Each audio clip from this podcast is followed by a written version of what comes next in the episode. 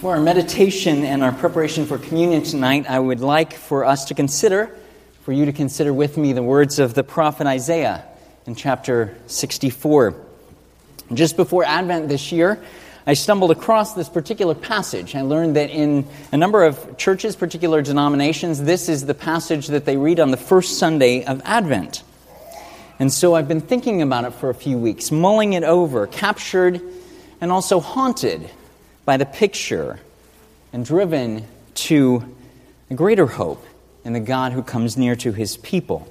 So I invite you tonight to join me in our meditation upon these ancient words that are words of life and the words of hope for the people of God. In order to give you the context, I'll start in uh, chapter 63 of Isaiah verse 15. Hear the word of the Lord. Look down from heaven and see, from your holy and beautiful habitation, where are your zeal and your might? The stirring of your inner parts and your compassion are held back from me. For you are our Father, though Abraham does not know us and Israel does not acknowledge us. You, O Lord, are our Father, your Redeemer, our Redeemer from old is your name. O Lord, why do you make us wonder? From your ways and harden our hearts so that we fear you not. Return for the sake of your servants, the tribes of your heritage. Your holy people held possession for a little while. Our adversaries have trampled down your sanctuary. We have become like those over whom you have never ruled, like those who are not called by your name. Oh, that you would rend the heavens and come down that the mountains might quake at your presence, as when fire kindles brushwood and the fire causes water to boil, to make your name known to your adversaries, and that the nations might tremble at your presence. When you did awesome things that we did not look for, you came down, the mountains quaked at your presence. From of old, no one has heard or perceived by the ear, no eye has seen a God besides you who acts for those who wait for him. Please pray with me. Father, this night is a special one for us, one in which we recognize that you have come down and also that we're waiting for you to come down again. We know your Spirit is with us, and so we ask, Lord, that you would come down in that way and meet with us. Speak to our hearts, speak to us from your word, that we would find hope and encouragement, that we would uh, find strength for the things that we face, that we would draw closer to you, closer to one another, and that we would be ambassadors of this good news to a dark world around us. Lord, bless our meditation and our time together in your word this night. We ask it in Jesus' name. Amen. Our passage finds us in the bit of a, of a bitter lament, right? It's not perhaps an ordinary Christmas Eve service passage. As we read at the end of chapter 63, the prophet has called out. He's called out for God to be merciful, to look down and see the plight of his people, and be, to be moved to act on their behalf. It's uncertain we don't know exactly the context of it. It's uncertain if, if Isaiah is referring to a specific calamity or with the general attitude of the people, but the feeling is something like this, as one commentator put it We are your people, even though it doesn't seem like it. The feeling is not exactly disbelief in God's fatherhood. Verse 16 is, is a clear passage that you know, tells us that they know that God is their father, and yet it's a feeling of something like abandonment or the experience of feeling like an orphaned nation whose God has given them over to their enemies. The bottom line is in verse 19 We are like those who are not called by your name. In view in this passage are both enemies outside and enemies within. As the prophet seeks, sees the enemies of other nations who oppress adversaries who have trampled down, and also the enemy within of God's people who have wandered from their own hearts, uh, wandered in their own hearts away from God. So the prophet calls out, Will God, what will God do about this problem? Will he look down from heaven? Will he see? Will his compassions be stirred? Will he soften our hearts? Will he return to his people? And so the prophet calls out that he, God, would see their plight, that he would be moved to act. As I was preparing, I was reminded of the story that young Lee told at our missions conference this past spring. I think it was in April.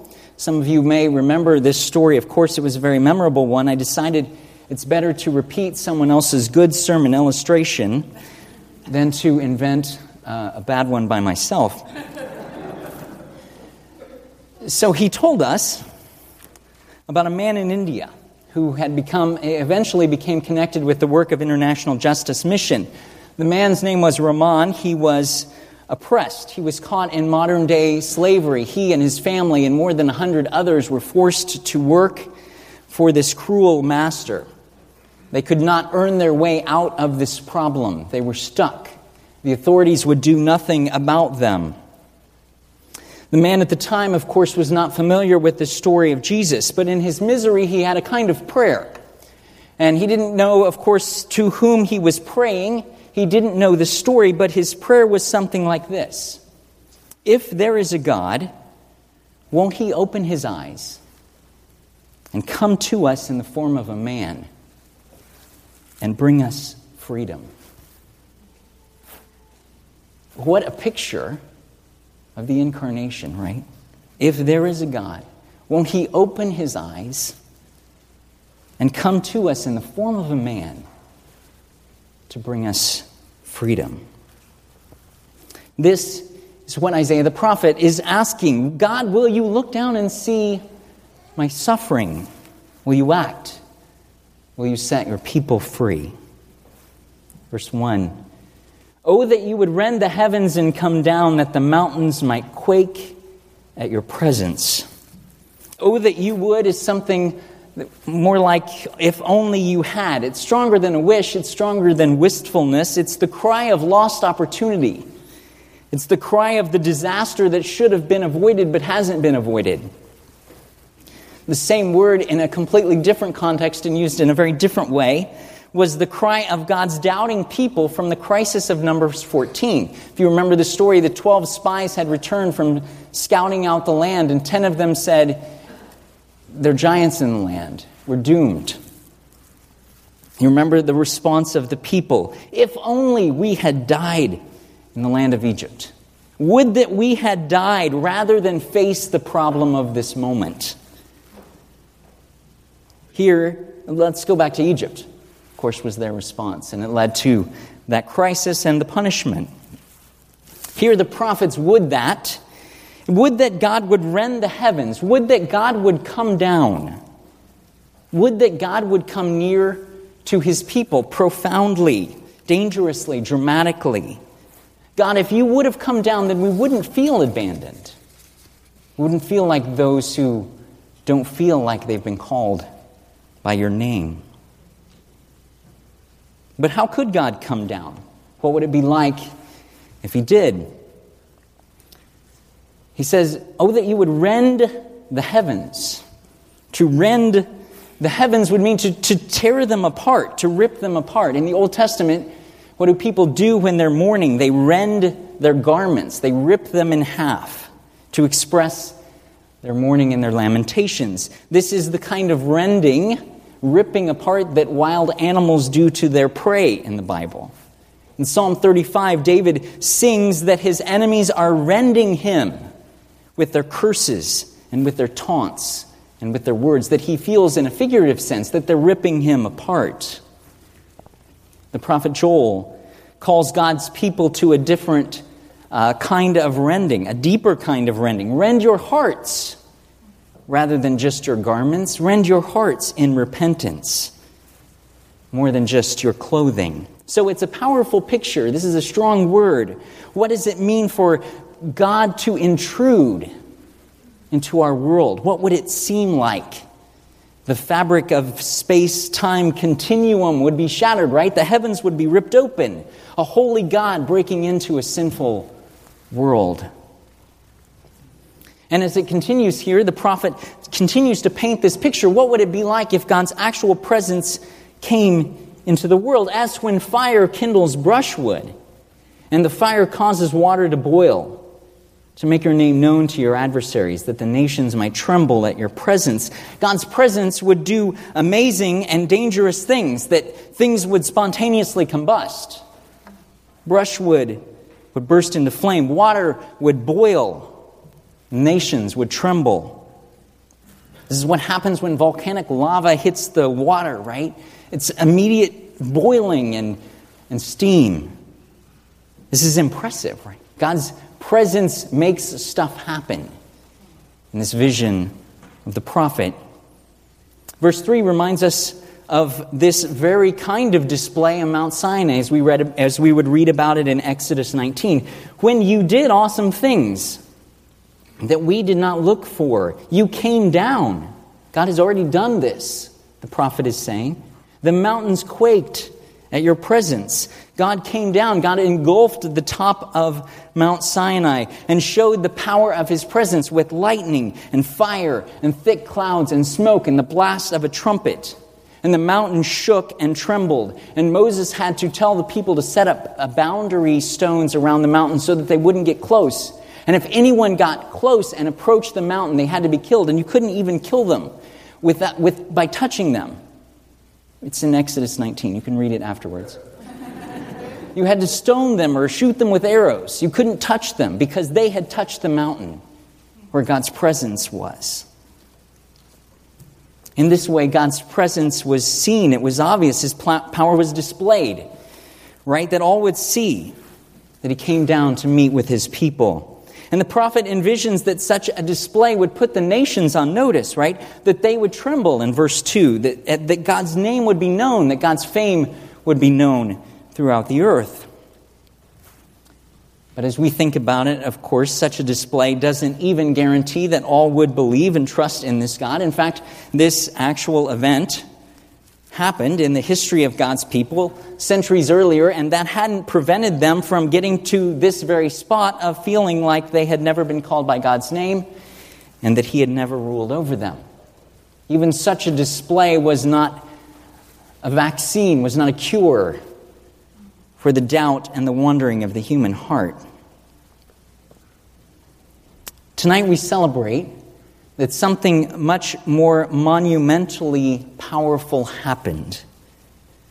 But mostly, at first, in obscurity.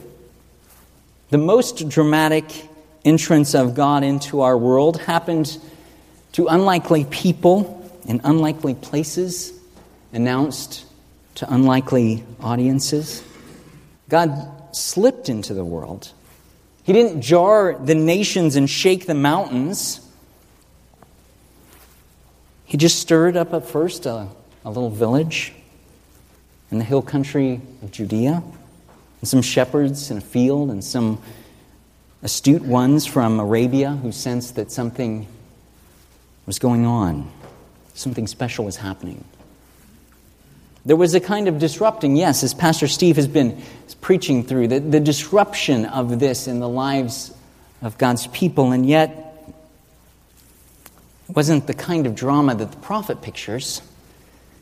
It's not the shaking of the world and the ripping open of the heavens. It's a great mystery, isn't it? God came near, but God came near with subtlety. The divine nature, the one fully God, entered the world in a very ordinary way, at least at first. Of course, we know that the prophet wasn't really wrong. The entrance of the Son of God into our world was dramatic, but it was unfolding in kind of a different way as this child grew up. And as we read in the Gospels, we see, of course, that great signs accompanied him everywhere that real people were healed and real demons were cast out and real sons and daughters were restored to life. At his death, not the heavens were ripped open, but the curtain of the temple was ripped asunder from top to bottom to show that God had provided a new way and a living way for men and women and for girls and boys to come into the presence of this God. Most dramatic of all, of course, there was a real empty tomb on Easter morning. In the Gospels, we do see this kind of dramatic rending of the heavens that Isaiah describes only in one place, and one very important event. That's your Bible trivia question for tonight. Where does this happen? In three of the four Gospel accounts, there's a reference to the opening of the heavens. It's at the baptism of Jesus. Mark's account says this And when he came up out of the water, immediately he saw the heavens opening and the Spirit descending on him like a dove. The heavens were split open, the heavens were rent asunder. The Greek word that is used here is the word from which we get the word schism or schizophrenic, that idea of the splitting open and dividing. It's what the heavens looked like when Jesus was baptized and came up out of the water. At the baptism of Jesus, as the sign and the seal marking him as one of the covenant people, at that event, the heavens were opened. The Father is identifying Jesus as the only Messiah, the unique anointed one, but this one is also what? He's identifying himself with a covenant people. He's submitting to the sign of the covenant community. He's taking himself and becoming one of us. The heavens are opened at the baptism of Jesus so that all can know that this one is God who has come near to us, as indeed the Father speaks from heaven You are my beloved Son. With you I'm well pleased. That's when we see the heavens open in the New Testament, and there's only one other place. This so often happens in biblical prophecy. Isaiah was also seeing what is beyond us. There's a final opening of the heavens that these are pointing toward and that we are longing for. It's yet to come in Revelation 19. John, speaking as, an, as a prophet, he sees this. Then I saw heaven opened, and behold, a white horse. The one sitting on it is called faithful and true in righteousness, he judges and makes war. His eyes are like a flame of fire. On his head are many diadems. On his robe and on his thigh, he has a name written King of Kings and Lord of Lords. The longing of the prophet, the longing of all of God's people from every generation and in every place will be fully met in that day. The heavens will be opened, faith will become sight.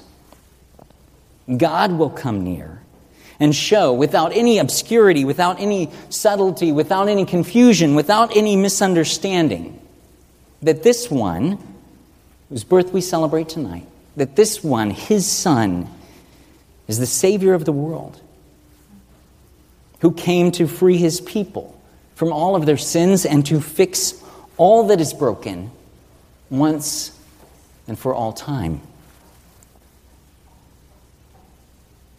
What are we supposed to do with this great news? Isaiah reminds us in verse 4 From of old, no one has heard or perceived by the ear, no eye has seen a God besides you who acts for those who wait for him.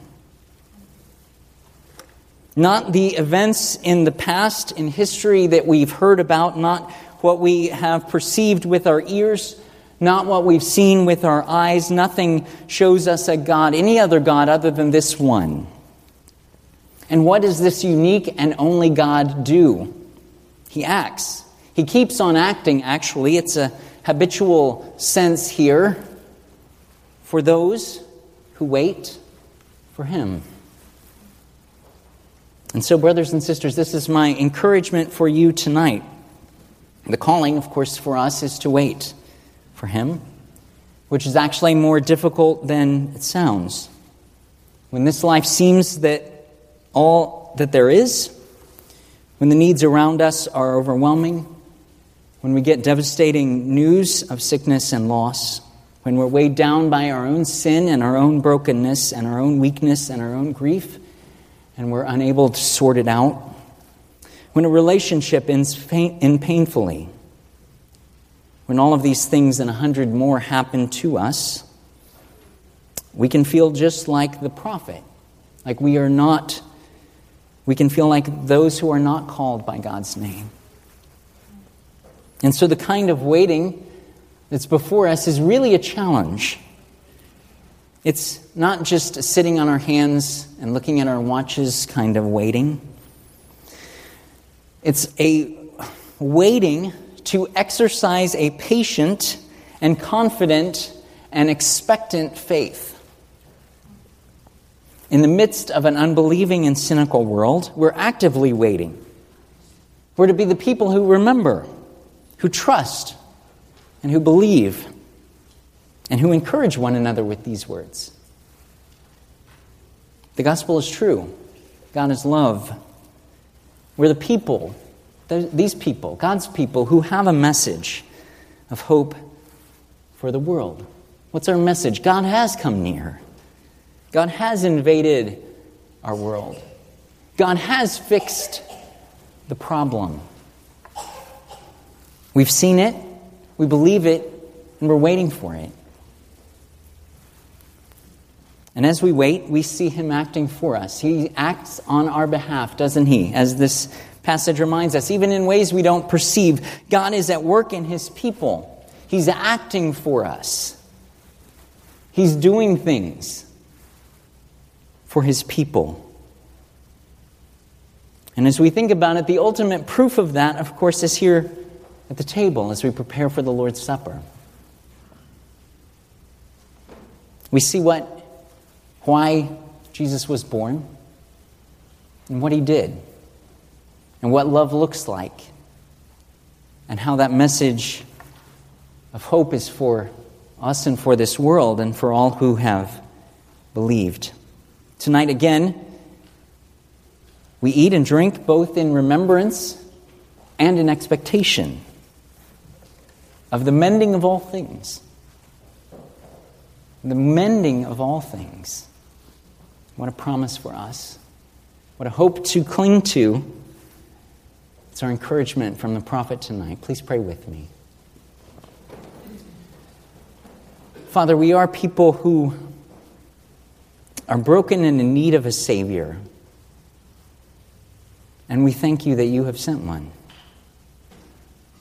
Jesus, we thank you as we celebrate this night that you have come for your people in the most profound way. You've shown us what it is to love. You've shown us what it is to, to sacrifice. You've shown us what it is to pay the penalty for sin and to receive a gracious gift. Jesus, we thank you for entering into our world. Be at work in us. Help us to trust you. Help us now as we prepare, as we continue in our worship, as we prepare to, to commune with you. Speak to us and guide us through your Spirit. We pray it in Jesus' name. Amen.